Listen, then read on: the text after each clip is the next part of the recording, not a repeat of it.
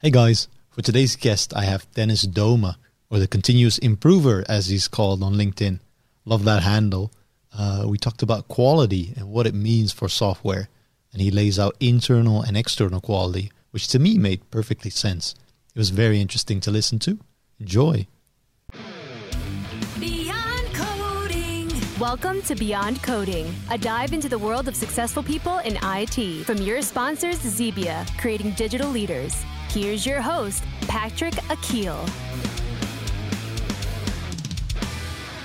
Hey Dennis, Hi, welcome. thank you. How's it going?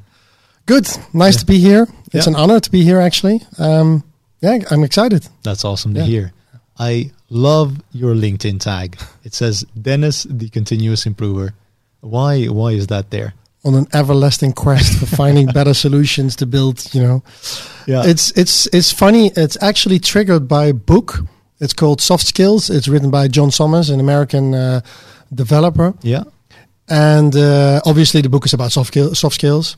And one of the things he said was that if you want to market yourself a bit better, think about the niche or the, s- the things that make you unique. I mean, everybody is unique in some sense, Yeah. both in a good and a bad way. And I realized I like a lot of stuff. I'm, I have a very broad interest. Yeah. I mean, I'm kind of a T-shaped person, so I care about architecture. Obviously, I I care about quality of code, and we'll talk about that today, I guess. Uh, but I also care about like how do you get teams to work together? Uh, together, what tools do you need? Because architecture these days is not just architect. It's not just about drawing layers and diagrams and defining abstractions. It all ties together. I mean, Conway's law is a nice example of how your architecture is influenced by the physical organization of your teams. So for me, it's I'm interested in everything. I am. I go to. Well, I, I, I- I occasionally I speak at conferences, but I also visit conferences like in the US. There's QCon, Yeah. and I typically go to like vastly different subjects. So I like to hear like how did GitHub actually scale the organization? Yeah. What did they do to keep people motivated, or uh, how do you uh, ad- address the culture of the of the people in the company? Um, but I'm also interested in tools, you know, build pipelines and how can you make things work better? How, how do you do project management Yeah. with teams across? So it's so broad that I'm interested in. I mean, I have some f- things I really care about. Yeah. C sharp, .NET, coding, uh, coding standards, that kind of stuff is my thing. Uh, testability, but all the other things are part of that. Yeah. So I thought, like, yeah, I'm not going to be the um, the .NET guy to go to. I'm not going to Exactly. be agile coach um, because my job is typically to go into a company and try to optimize the entire software development effort, Yeah. everything from All begin- of it. And that thought, like, okay, so what am I doing? Well, I'm always trying to learn. I'm 47 now, but I'm still trying to learn. Yeah. Continuous improver. Yeah. I mean, I, exp- I, I still don't like the ring of it. it doesn't- Really? Yeah. I love it. I have the feeling something is wrong in the uh, like a, grammat- gr- a grammar mistake or something. but I've checked it a couple of times with the It native is speakers. accurate. Yeah. Yeah. I mean, uh, it's it's very valid. So yeah, that that's that's me. Cool. Always trying to look for better ways to do my job and help my clients. Obviously, Yeah. Yeah. I think you and me are very similar in that Okay, because cool. I, I love also the wide range that comes with building software, Yeah. uh, how an organization is structured, how to manage teams, efficiency, effectiveness, all that stuff. Uh, but I always thought it was initially a bad thing. Like really early on in my career, I thought I need my niche, right? I need that depth in some of the aspects. So I'm glad to hear that you still have kind of the same broad interest, except you also have found your niches here and there. and that's the thing. I mean, if you stay on this, if you if you end up become very superficial, like Yeah. you know a little bit about this, a little bit about that, then there's not a lot that makes you unique. I mean, there's Exactly. plenty of people that can talk about a lot of topics on a superficial level. So you need to have like I have a lot of experience with event sourcing, domain-driven design, that kind of stuff. Um, I've been maintaining uh, like libraries for unit testing for the last ten years. That keeps me grounded to that technology. Yeah. So I mean, I, you don't see me going to Java, for instance, Exactly. but I do embrace TypeScript and a bit of JavaScript, you know, because it's it's cool and and it's, well, cool is never a goal in itself, but it enables you know things Yeah. to be built in a reliable and maintainable way. So I care about that as well. yeah, yeah, that makes sense. I mean, they're they're all adjacent, right? And you don't have to go all the way across the street. You can just go next door uh, and find common common things there, common ground. True. Yeah. And and you need to know the people. I mean, if you know that there's certain areas that you, at least you know how it works, what it's supposed to do, but you want to understand the nitty gritties. Either I will dive into it myself because I've learned, at least I think, I, I master new stuff pretty well. I can put it in perspective with everything I've done in the past. But it's also good to know the people that actually can help you bring further. Yeah. You know, freelancers, people in your own company, uh, somebody on the internet. Twitter for me is almost like better than Google. Really. If I want to get some opinions, I just put a tweet out. Yeah. And sometimes people just give me the answer back that I could also Google myself. Sure. But uh, um, obviously, um, it's better if you get some like real experiences. People say like, okay, I've used this, it works for this and this reason. Much more useful. Yeah, it's I mean it's always a community. And I always say when someone's new in the team, like if you have any question, I'd rather you ask me than spend half a day trying to figure things out yourself because I can give you the answer and you'll be more effective and you'll learn just as much. Exactly. Or you delegate it to somebody who can answer the same question Yeah. as you can. Yeah, that's I, I- I tend to do the same thing. Oh, awesome. Yeah. Yeah, I mean it, it's it's so important to get someone up to speed Yes. real quick Yeah. uh, and be effective in their own way, right? Yeah, because you have, I mean, what you see is that, like, not junior, but reasonably ex- inexperienced people join a company and they're afraid to ask the architect or something like that, Yeah. you know, or the, oh, that's the architect. Yeah, Uh, But the, the, whole. continuous improver. Yeah, well, uh, I mean, if you work long enough with me, then you see also the other side of that. But Yeah. in reality, I mean, people are maybe afraid to ask you questions. yeah, And the first thing I, I tell them, like, you know, always, you can always ping me on Slack or Teams or whatever, approach me. Uh, I might be busy at some point, but I might also decide to, you know, forward you to somebody who can answer the same question just as well as I can. So that's totally fine because people are looking for a way in. yeah, Otherwise, they start drowning in the company. Like, where do I find this information? Uh, if you use SharePoint, you won't be able to find anything because there's just, you know, it's a void. rabbit hole. Yes. um, so you need to be reachable. Yeah. I try to be. I Me try too. to be. Me too. I always say call me because uh, that's the the fastest way of communicating me. Yeah. Um, and I will call you back or I'll answer, uh, but I'll definitely get back to you. That's the the most important I part. try to do the exact same thing. Yeah, I mean Yeah. it's it's. I, I'm Most just convenient. thinking in the back of my mind if the people that I work with on day to day basis actually agree with that. If it's me being naive or, but yeah, I mean, I, I should know by now, I yeah, would say. Yeah, right. cool. I mean, I I've had those same thoughts, which is pretty pretty funny, I guess, in a way, because I always say that I say call me. Uh, but it may some people might say, well, Patrick texts a lot more than uh, than he actually makes out to be. I hope it's not the truth, uh, Well, you try to do your best, right? right? It's Yeah. the intent, the intent that, that's important here. Yeah, for sure. Yeah. Uh, today, I, I really wanted to talk to you about what is quality in uh, in software development. Right, a lot of people throw out the term like I want uh, my stuff up to quality standards, quality here, quality there. I have kind of a definition in my head, but it's so abstract. And I thought you might have a, a very valid opinion.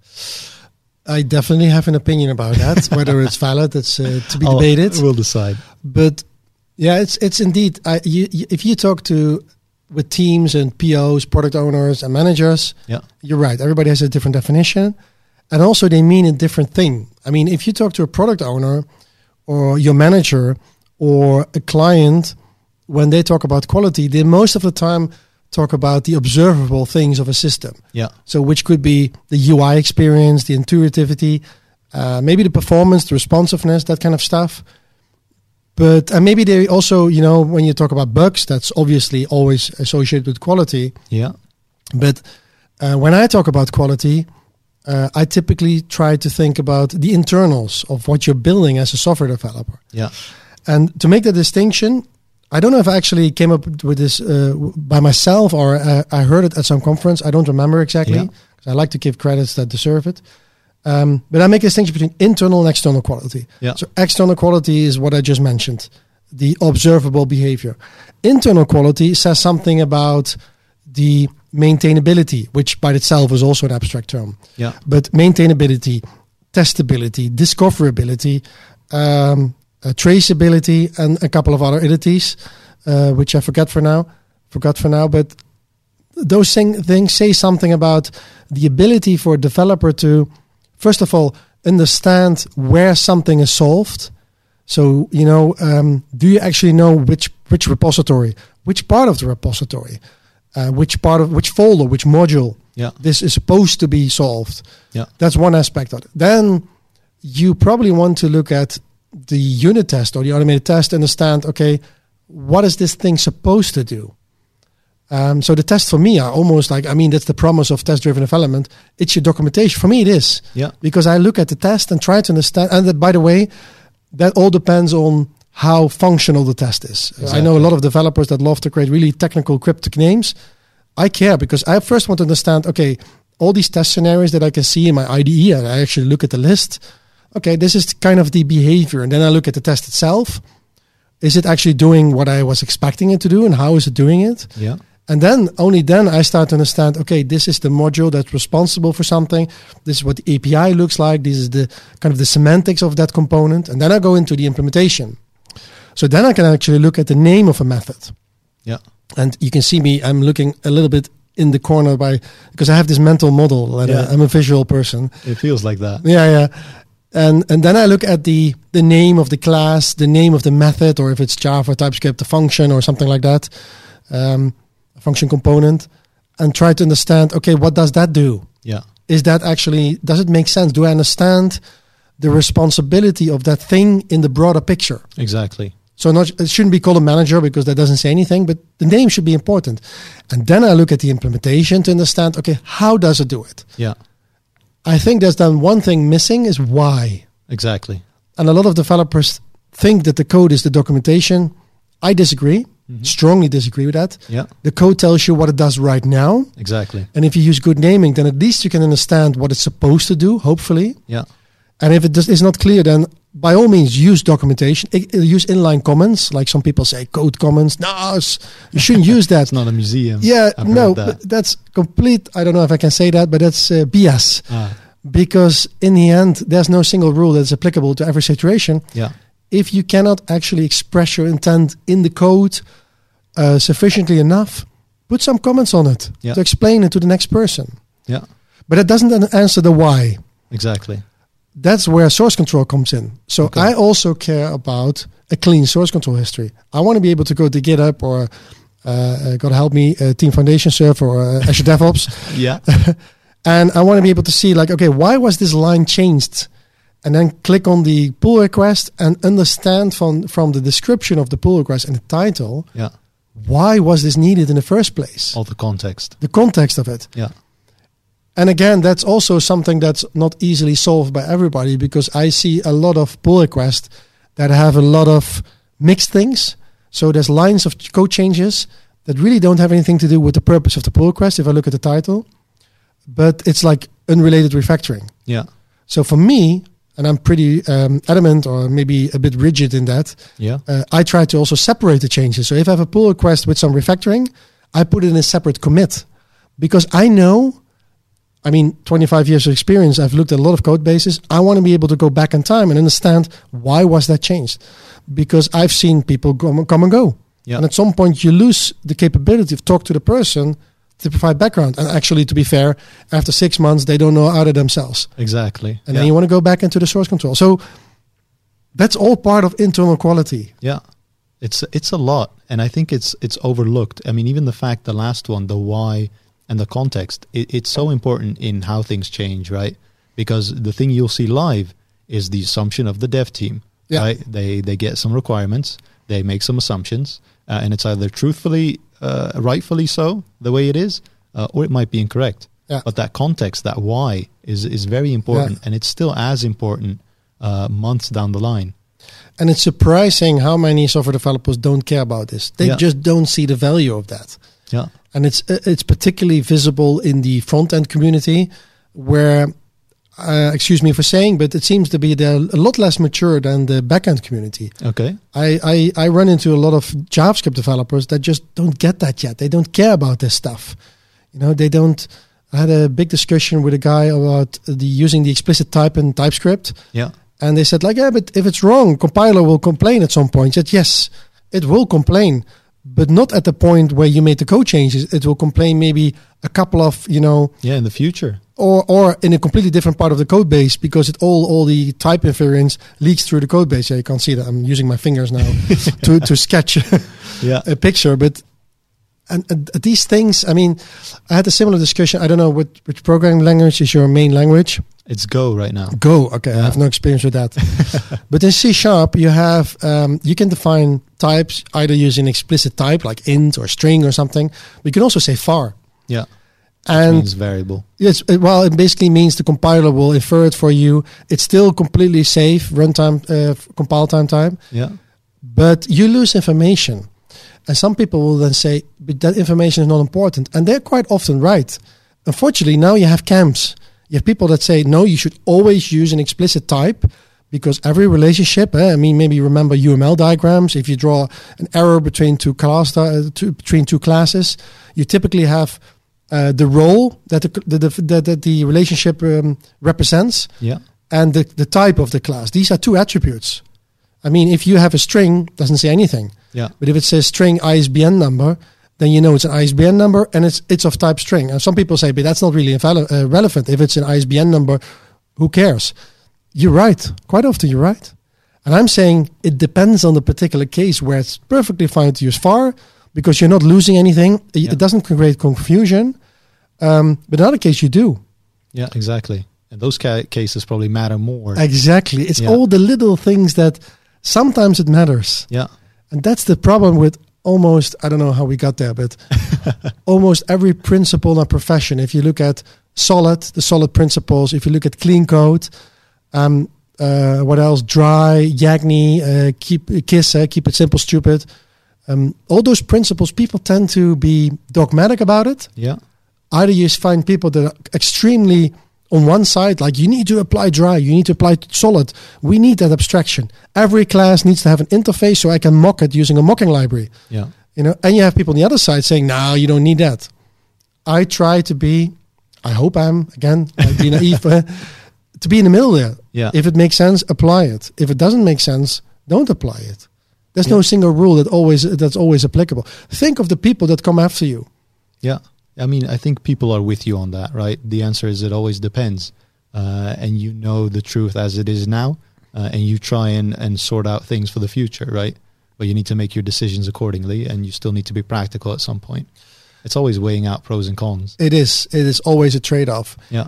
I do see some patterns. Like you have you have people that are really good at industrializing software, you know, making it maintainable for the future, and you have people that are really good at innovation. Yeah.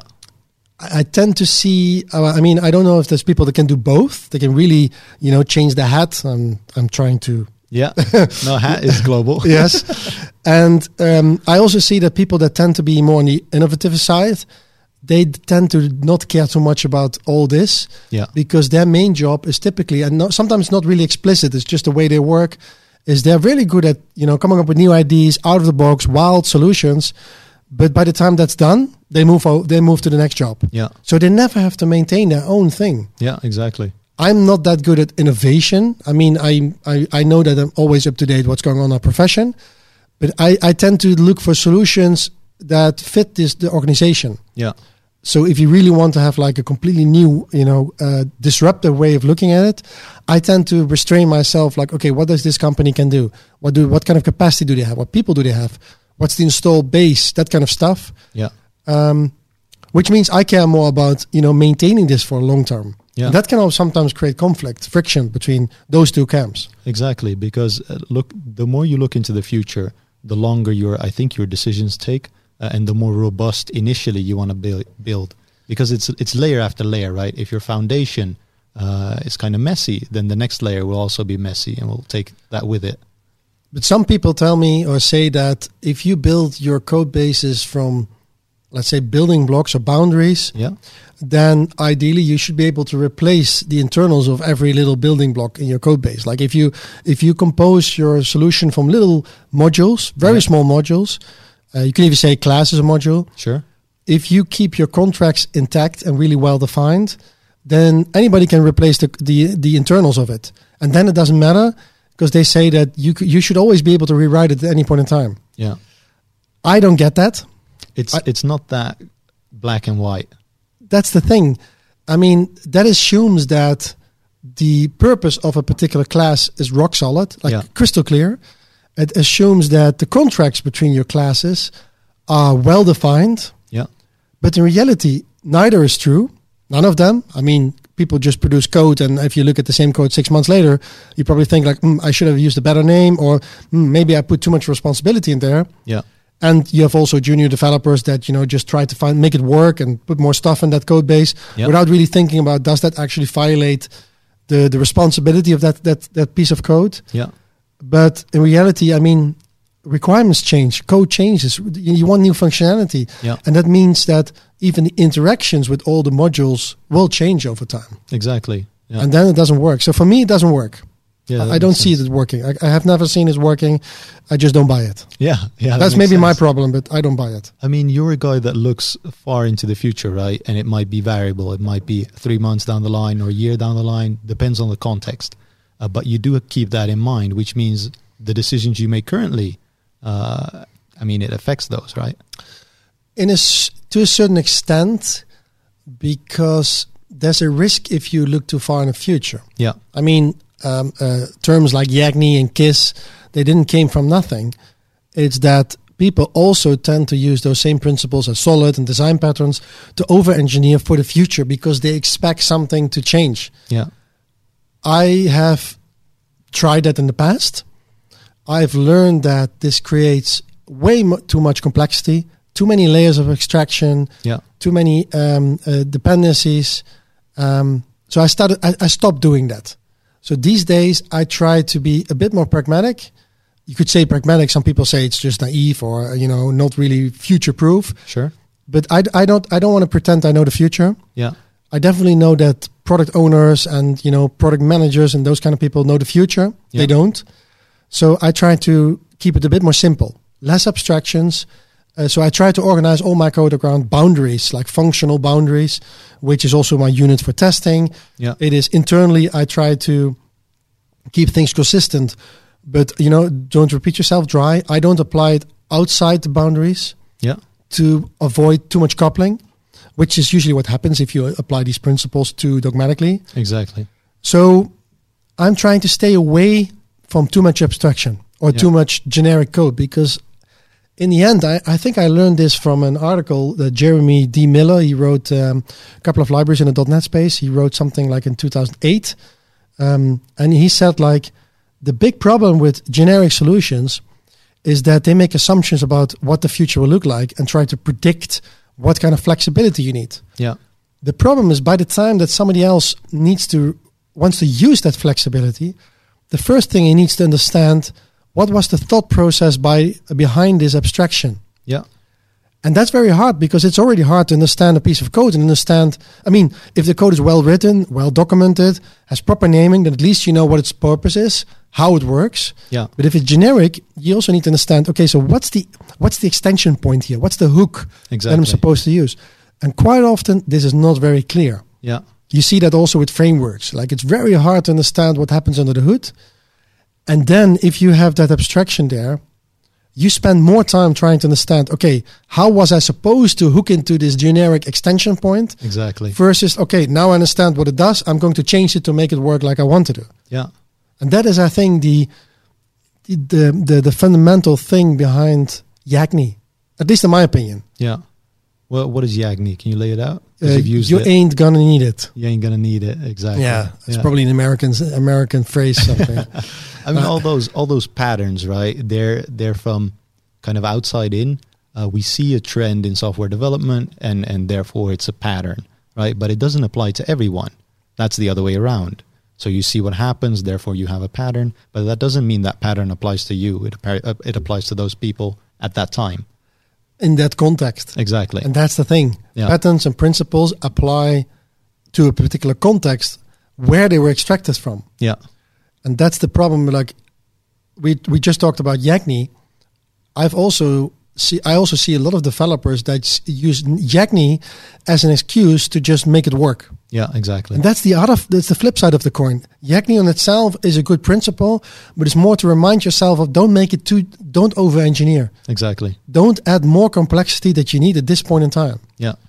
which doesn't mean you need to you don't need to make it maintainable it just means you don't need that extra abstraction you don't need to add an, an ad- additional interface so that you can mock uh, like multiple levels of mocking. That's not what we mean with that. Yeah, exactly. We mean that you get at the right level of complexity, but still make it maintainable. Self, you know, the intention should be clear, well, uh, well described, self-describing, uh, document if that needs to be, uh, for what you need right now. Nothing more. yeah, And yeah, again, people misinterpret that, or they interpret in the way that fits their thing. I mean, in the end, Yeah. everybody's trying to do the best way. E- everyone's human, right? And they Sure. all have their own interpretation.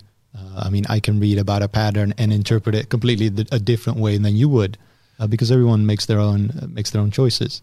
A, a set of patterns is never going to make you successful. It's it's how you apply it and how you keep in mind of them that they exist. Uh, so it's still how you apply yourself. And it's funny because um, I attended uh, a presentation at Domain Driven Design Europe, Yeah, and um, I forget the name. Um, there's a Belgium speaker who's also the organizer, um, uh, Matthias Farras. Sorry, yeah, sorry, Matthias. um, he actually had a presentation about design heuristics, yeah, and he said like a lot of things that you do, you know, a lot of the because I had a discussion at some point like I make a lot of decisions based on gut feeling. yeah, And I try, always try to understand like where's this coming from because less experienced developers don't get that. They want to have rules. They say if this, then we use this pattern. Yeah. If then, then we use this principle. exactly. For me, it's more fluid. I I, I I I try to apply all the little things unconsciously, all the things I learned in my career, and try to understand what fits in this particular situation. yeah, And he had a really great presentation explaining like why is this? Wh- what does that actually mean? What is it what you're doing? And he called them design heuristics. okay. So principles, practices, and patterns that um, that will give you a hint or give you move you in the right direction, but don't guarantee any success. yeah, So it's not like if I apply this pattern, I solve a particular problem. No, this pattern has a spe- tries to spe- solve a specific problem in a specific context, has pros and cons. You know, it's a trade-off yeah, and you may try to apply it and it will bring you maybe further but one of the things he tried to do or tried to teach us also try to think about the opposite if you don't do it what's the consequence of that exactly. and i started a little bit like it still hasn't really sunk in in my my mind but i i, I try to apply those principles more as heuristics now Yeah, I mean It's- that makes sense. I think. yeah it doesn't guarantee anything but it may take you a little bit a step further to the direction that you want to take Yeah, and also ask that question like how how could it go wrong if we do apply this? Uh, if it's in a lot of ways, in a lot of ways you don't even foresee, then just maybe try it out and see if it works or not. Yep. And if it doesn't work, then move on to the next one. There's there's a lot of things out there. it's also not for nothing that the original authors of um, the design patterns book the gang of four Yeah, uh, like 10 years later said like we should have never called it like that we should have called it like uh, refactoring towards design patterns exactly. because yeah essentially what they're saying is that these patterns are just giving names to common solutions Yeah, if i tell you an, an, an, an experienced developer this is a factory or this is a singleton then most people know what kind of behavior to expect yeah, it doesn't mean that um, it- that they have to use certain names, but if I say this is strategy implementation, and everybody knows what it means. At least I, I hope so. So it's more a communication tool, yeah, and refactoring towards that means that you're refactoring your current code base towards well-defined structures, so p- that- so that you can talk about it. yeah, You can explain complex solutions by saying, you know, this is an adapter, um, this one is the bridge, and we have a strategy. So and most people don't even know what to expect. A strategy, apparently, there's a class with a, a context and that kind of stuff. It doesn't Sure. really matter.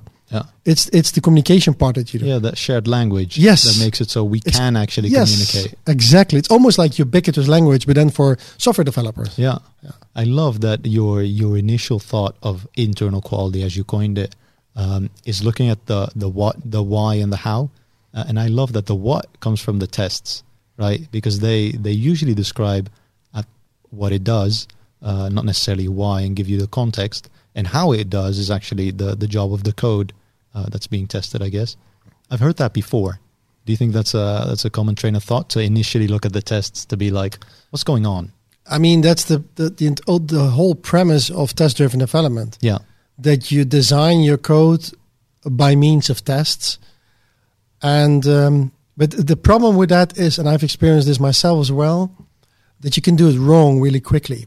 In what way? In the way that if you want your test to describe behavior, Yeah. you know, give you an indication how something is supposed to work, you need to be careful not to test too small. Uh huh. And that's something I see a lot, especially with people that just started doing it. They, they follow the book. Um, a class can be a self-contained thing which solves a particular problem. Yeah. And then it makes sense to have your tests around that, define that behavior. eh? You, you design this thing.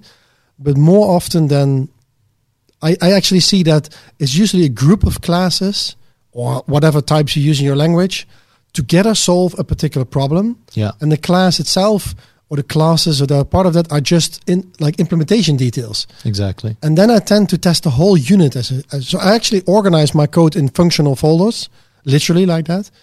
And I use the functional folder as a kind of boundary of how I test because if you test too small and you discover over time that the responsibility of the class were or have been exceeded, even Yeah. though it was warranted, you like to refactor that. Yeah. That shouldn't change the tests. Exactly. And if you need to rewrite your test every time you change you change your mind or you need to refactor your implementation, that's a smell. It's not a, it's not a guarantee. I'm not saying it's always wrong, Yeah. but I've s- I've experienced myself that you end up with way too many tests that are really too small. So as soon as you your, your design evolves and you want to redefine the responsibilities, maybe you want to refactor towards design patterns, Yeah. you're screwed because you have to rewrite your tests Yeah. if you take a little bit of a bigger scope, not too big, because I've seen that as well, and then it becomes very hard to understand why a test fails because there's so much code behind that. Exactly. So I try to find a balance in there. And Yeah. by the way, you can you can complement each other. So smaller tests are easier to understand, easier to maintain, as long as you don't make them too small. Yeah. But you can have bigger tests, end-to-end tests, API level tests, component level tests. They're all complementary. It's not like you have to choose one over the other. They all add value. Exactly. They're all layers of tests. Yes, And yes. They'll all give you a different set of context. Exactly. They Yeah. increase your safety net. And uh, like in .NET, it's pretty easy these days to, in a unit test, load the entire application and simulate HTTP traffic without using network. Yeah. All aspects of HTTP, so all the headers and cache links and E e-tags. Um, you can do that, and it's very easy to do that. But there's a risk that these tasks end up becoming too big. Yeah. So if it fails, Can be yes- anywhere. Yeah, and that's why I'm saying that don't o- do that as well, but also test at the unit. And again, the unit is not a class; the unit is a functional boundary. Yeah. Because then, most likely, you also have unit tests failing on the smaller boundary, so you know where it's coming from. It's Yeah. just multiple level of tests on top of each other. Yeah, yeah. I mean, what you said when with the what and the how, um, if you change your how, which is how your code functions, and your what also fails now all of a sudden in the test, then you've tested too small, right? Most likely, yes. Apparently, you Yeah. changed how it works. It should still have the same outcome in the what it does, Exactly. uh, but somehow it, it fails. I, I wouldn't say that's a principle, but it's a heuristic. Exactly. I mean, it doesn't always mean like it's it's it's wrong design that, that is behind that, yeah, but it's most likely the case. that's why um, I called it a smell. Uh, yeah, it's a smell. Yeah. Yeah. you could say it's a smell. Yeah, Exactly. True. And that's also, by the way, it's good that you mentioned that because you actually talk about the observable behavior of a unit. Yeah. And again, a unit can be a class, can be a couple of classes together, a module. Sure. If you focus, if you test only touch the observable behavior, then it's also much less likely that they break if you start to re-implement something. Exactly. Yeah. I mean, people still do like backdoor testing, like they create an abstraction, like a repository abstraction, and then mock it away, you know, fakes or mocks. Um, I think like, okay, if you really have that layered architecture, it's not really helping. Yeah. So layered architectures is for me like a smell these days uh, because it tries to put you in a position where your code has to be, it cannot be self-contained. It depends on too many other things. Yeah. And then it becomes more harder to test that component. You need to use mocks, and maybe you use mocks of mocks of mocks. Yeah. I've seen that because people are too dogmatic about solid. Exactly. Um, The but way- finding that that sweet spot, that's the that's the the trick, of course. Yeah. Yeah, yeah. I mean, the weight of that code would be too hefty, which means you also need that same weight in testing it. Yeah, absolutely. Yeah. Yeah. I love that you you made the distinction between internal quality uh, and external quality. But I think there's a there's a relation there, right? If your internal quality sucks, you're going to notice it outside as well at some point. The problem with that statement is that it is not always true. Okay? Eventually, this will be true. Yeah. but the amount of time that goes between you know internal quality sucks versus the external to, external quality is going to suffer from that can be years Yeah, for sure. that's the challenge that's why a lot of non-developers don't get it yeah. why uh, a lot of uh, managers don't get what technical debt is. Yeah. Why product owners favor a new functionality versus bringing down technical debt. And again, technical debt ca- can also be used by developers. I see that as well to re-architect things because they don't like it or they want to use a new tool. Yeah. It's But- not the same. It's not the same, but again, this is again a topic that is very sensitive. There's a there's a particular, yeah. Again, you have to find a sweet spot here. Yeah. but um, external quality is usually well protected by product owners and quality insurance Yeah.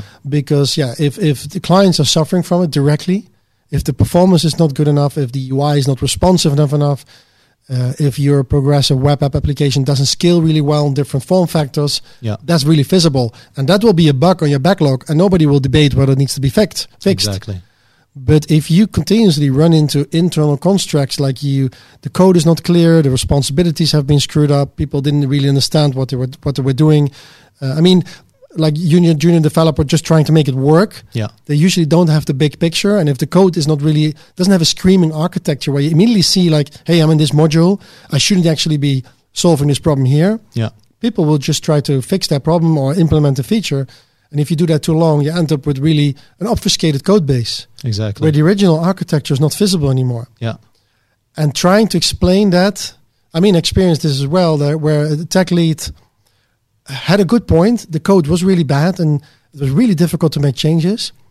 But because this developer had the tendency to over engineer solid, you know, Yeah. all this kind of stuff, too many abstractions, uh, faking all over the place, the PO didn't trust that because he, although he understood that bringing down this technical debt was important, Yeah. he was afraid that it ended up becoming an uh, like an, an never-ending refactoring attempt Yeah. because there's a big difference eh, between refactoring and redesigning Exactly. and a lot of developers when they talk about refactoring they're actually redesigning Yeah.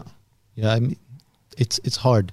Uh, I'm wondering where the responsibility lies, right, to keep that internal quality up to par, because a lot of a lot of devs fight for it, right? They say this is not going to work, this is not maintainable. We will uh, feel this in the external quality at some point down the line, but it's so abstract, it's so hard to communicate that, and also des- to describe in words where it went wrong, right? If you put an architecture in place, it's like a hotel, uh, and someone can say, well, you need to paint that room.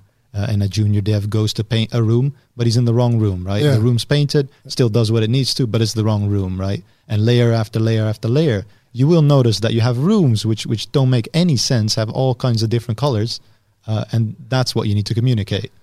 yeah I, I think i read it somewhere i'm not sure where but there was the analogy of like restructuring in your house rebuilding Yeah, and you discover that there's a hole in the wall somewhere or there's something really bad and what you can do you can you sometimes you can just put some plaster on top of it and nobody will see it yeah, like Or- a poster. yeah poster yeah exactly or maybe you put a little wall in front of it Yeah, and nobody knows that but by then by the time you start to like years later you forget about that or maybe the next owner comes in eh? it's like the next developer comes in yeah, and this person needs to predict like how how much work is it. So he's going to look at the code and you know abstractions and functionality, but then he starts coding and then he runs into it. It's the equivalent of okay, now I'm going to you remove the plaster. Oh crap! There's an old pipeline there, an old pipe, like and we need to replace it. I didn't know. Exactly. Yeah. because the previous owner it worked. Yeah. we had water in the house. exactly. It's it's it doesn't really work. 100% but it's pretty close to explain that but it's still it's too abstract Yeah, it's too abstract exactly. and then it becomes yeah it becomes it, it needs to be a trust thing Yeah, so your po needs to trust the developers or the tech lead but it means the tech lead has responsibility of controlling the amount of refactoring you do because yeah i know how it works i mean i maintain an open source project for the last 10 years yeah, every time i look at it i often use it in my workshops as examples and then i realize crap this is actually too complicated or the naming is wrong i should refactor that yeah, and then I start refactoring it, and I try to keep my commits clean, you know. But then I I discover something new, and it's so difficult to not end up in that rabbit hole where you just make the thing bigger. Oh, I need to. Oh, I can also include this one yeah, because maybe it's going to be more difficult f- in the future. This is something you need to stop. You need to control that. yeah, And I think, again, heuristic. If you if you keep it under control, and you can show to your PO that you can do small incremental refactoring without blowing up the scope or completely screwing up the planning in your sprint planning, yeah, you increase the trust, and Yeah. it should be balanced. exactly. But it's hard. And trust trust is such a such an interesting thing. Uh, I talked to Jethro about it, my uh, my buddy I, I had on earlier actually, um, And we said initially, when you come in, you have probably some trust, right? Depends on what what your predecessors did, but you always have an initial trust. But it goes away so quickly, and Yes. you need to have such incremental steps to win it back. Uh, and it's very hard. It's very hard to gain that trust back once it's already gone. Yeah, if true. you come in and there is no trust, man, that's a red flag because you don't want to be in that situation. And it's uh, I've experienced this many times, and I also I can blame myself for losing trust in other people because I see they don't get it yet. And this is the part I have never, I have not been able to solve. Like, what do you do if somebody doesn't really get it yet? Yeah. I mean, do you, I mean, do you just let them try and, and fail themselves? That's what people say you should. But in the end, I feel like, but it's just a shame because we're going to create a lot of crap now, which I know we're going to have to redesign later on Yeah. just because somebody should learn.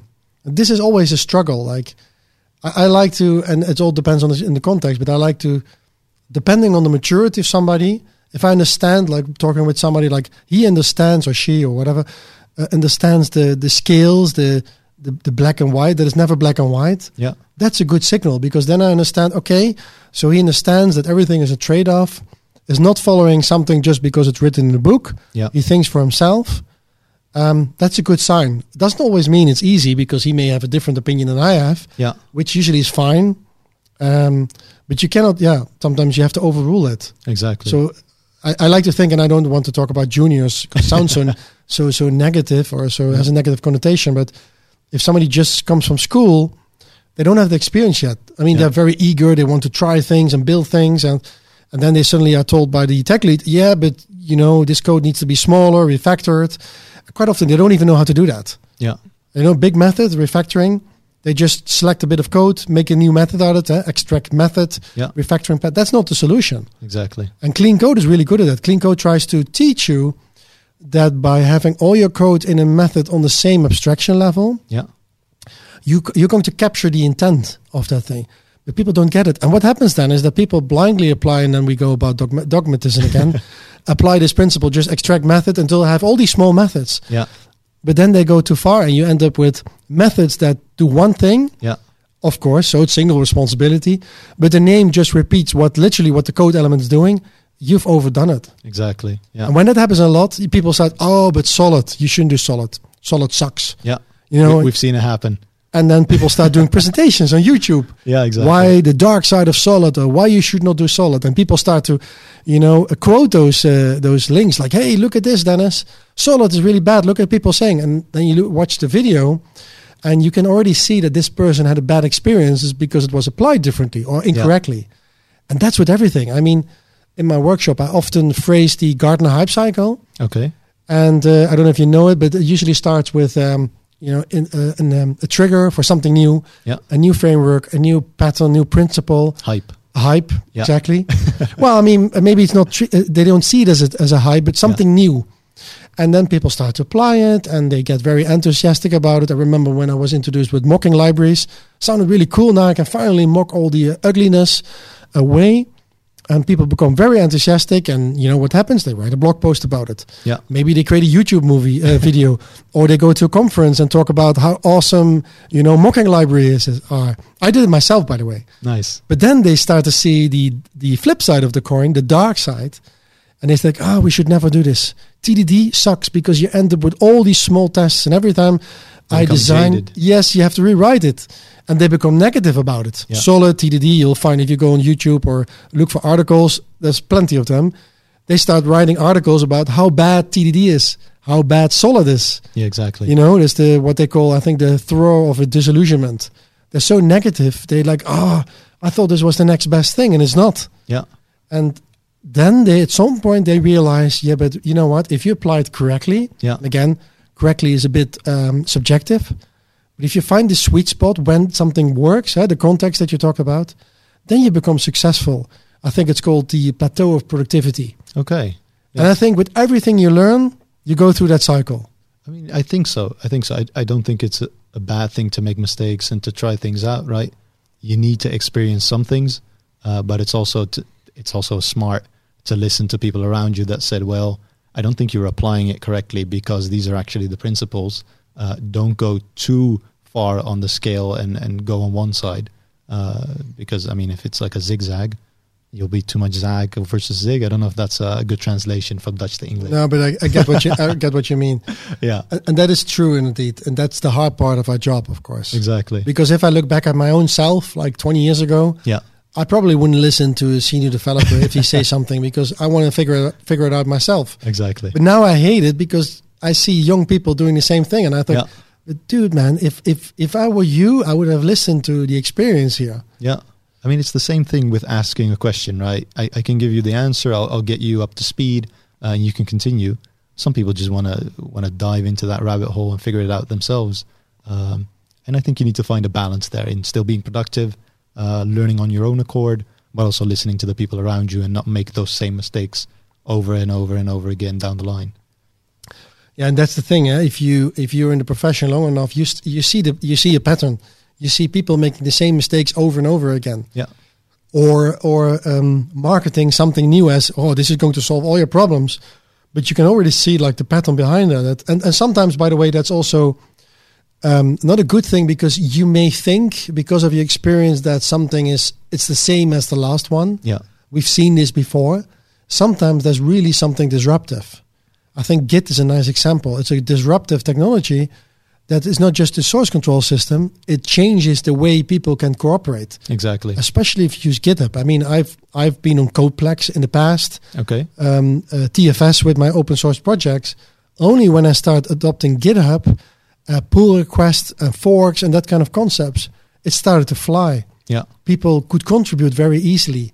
And now I see the same things we've been applying that at, at client projects uh, for the last couple of years, well, last seven, six, seven, s- uh, seven, eight years. Yeah. And you can see the same thing happening. People can contribute to each other. You know, they, they collaborate because the tooling enables them in a very fluent and very natural way to contribute to code bases. Yeah, it's it's just an, such a nice layer of context you can give, uh, and I I know it's important, but I love how you laid it out that you can actually make it even more important if you if you use it to its fullest extent. and even that topic by itself is worth like debates because I recently saw a lot of articles about uh, code reviews and Yeah. pull request reviews, and it sucks and it doesn't add value.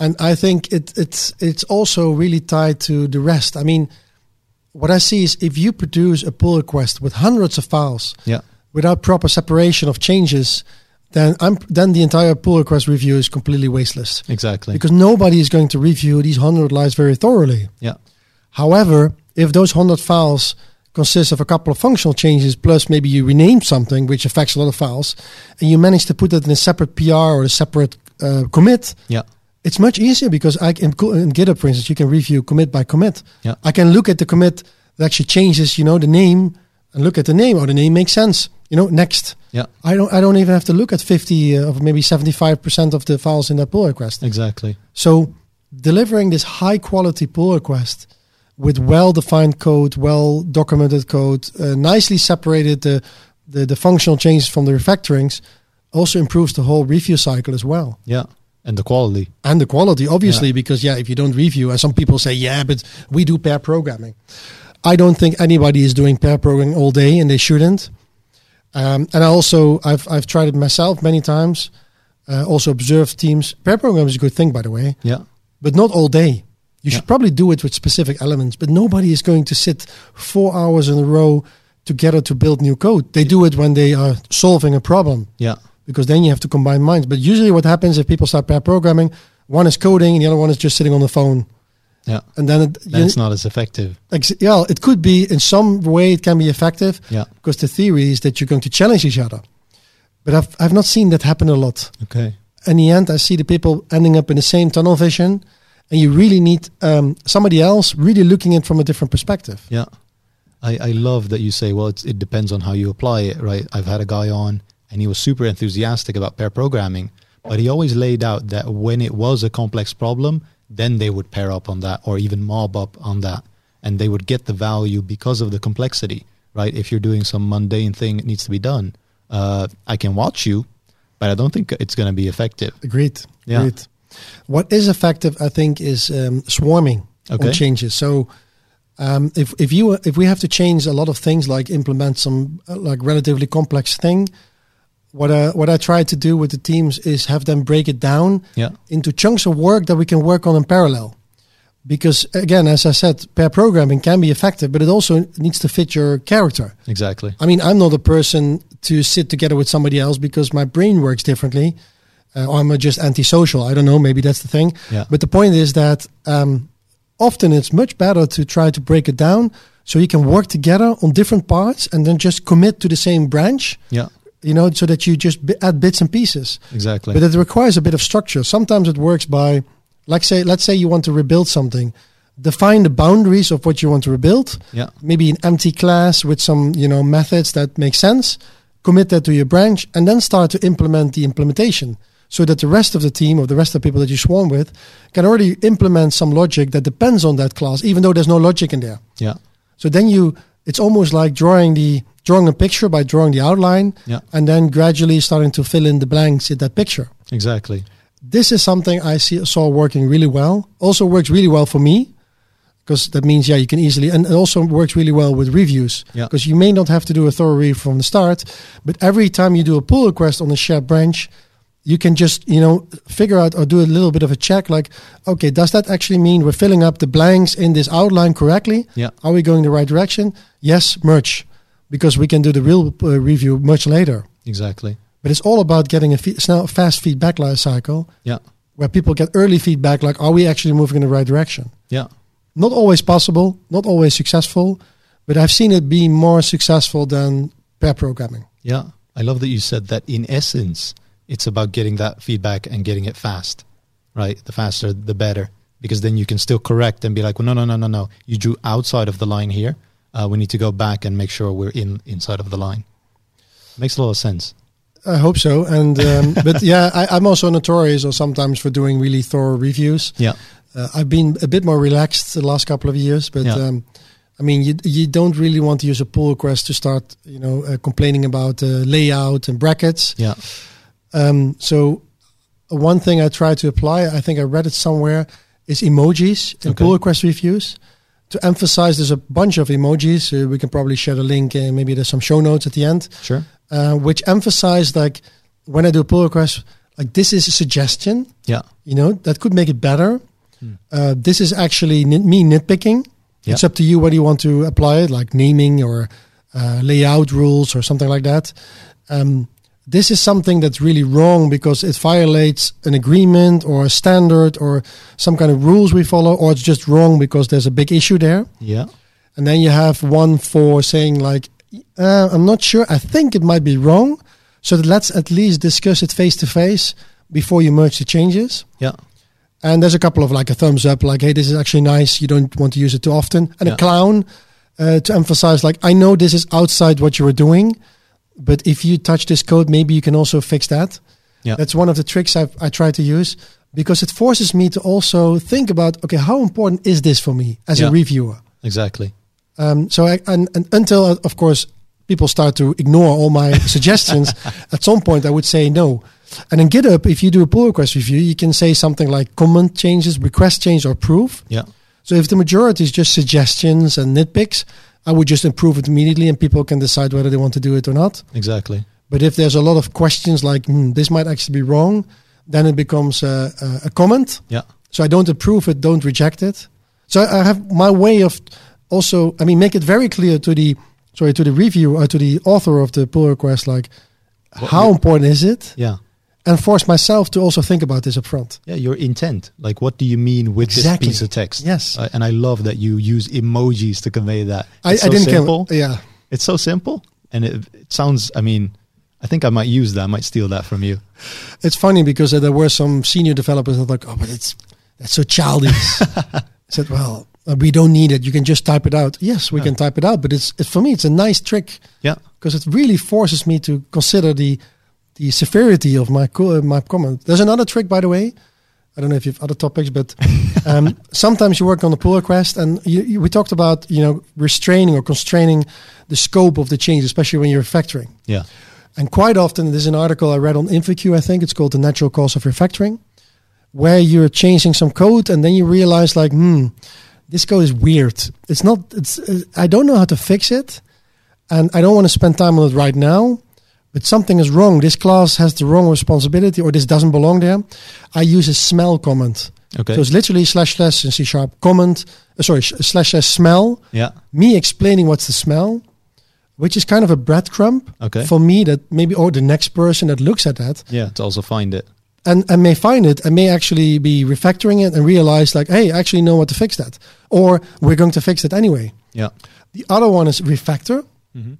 So slash slash refactor, where you're saying, I know how we should refactor this. Yeah. You know, I already know that this should be lo- moved to this class, but I, I want to keep my pull request to a minimum. Um, I leave a breadcrumb for my future self or my colleague that the next time I touch that, maybe I do have time to refactor that. Yeah. And that also works really well for me because, yeah, you can put it in a bug or issue in the issue tracker system, but then it's disconnected from what are you actually looking at. Yeah. How are you going to describe a, a code smell in a JIRA ticket? It's Exactly. not working. You need to keep it with the source, yeah. you know, and that works really well for me, I have to say. Yeah. One of makes the sense. nicest tricks I've learned. Yeah, it, it sounds very interesting. Like all those all those layers you've you've laid out, they all sound so interesting to me, and I could see how they could be effective. But it's it's never something I would I would think of myself. Me neither. It's, it's I just very read. interesting. Yeah, exactly. And that's what I mean continuous improvement. I'm Yeah. always trying to see, find new things to, to do that job better. yeah, that is really cool. Man, we really went down the the quality rabbit hole. I think we can do a, a whole other show uh, about the different aspects of quality. Uh, but I think we'll we'll leave it off here. I hope you Cool. have fun. Yeah, absolutely. Yeah, It cool. was great. Thank you for having me. Awesome. No problem. Ladies and gentlemen, Dennis. Thank you very much. No problem.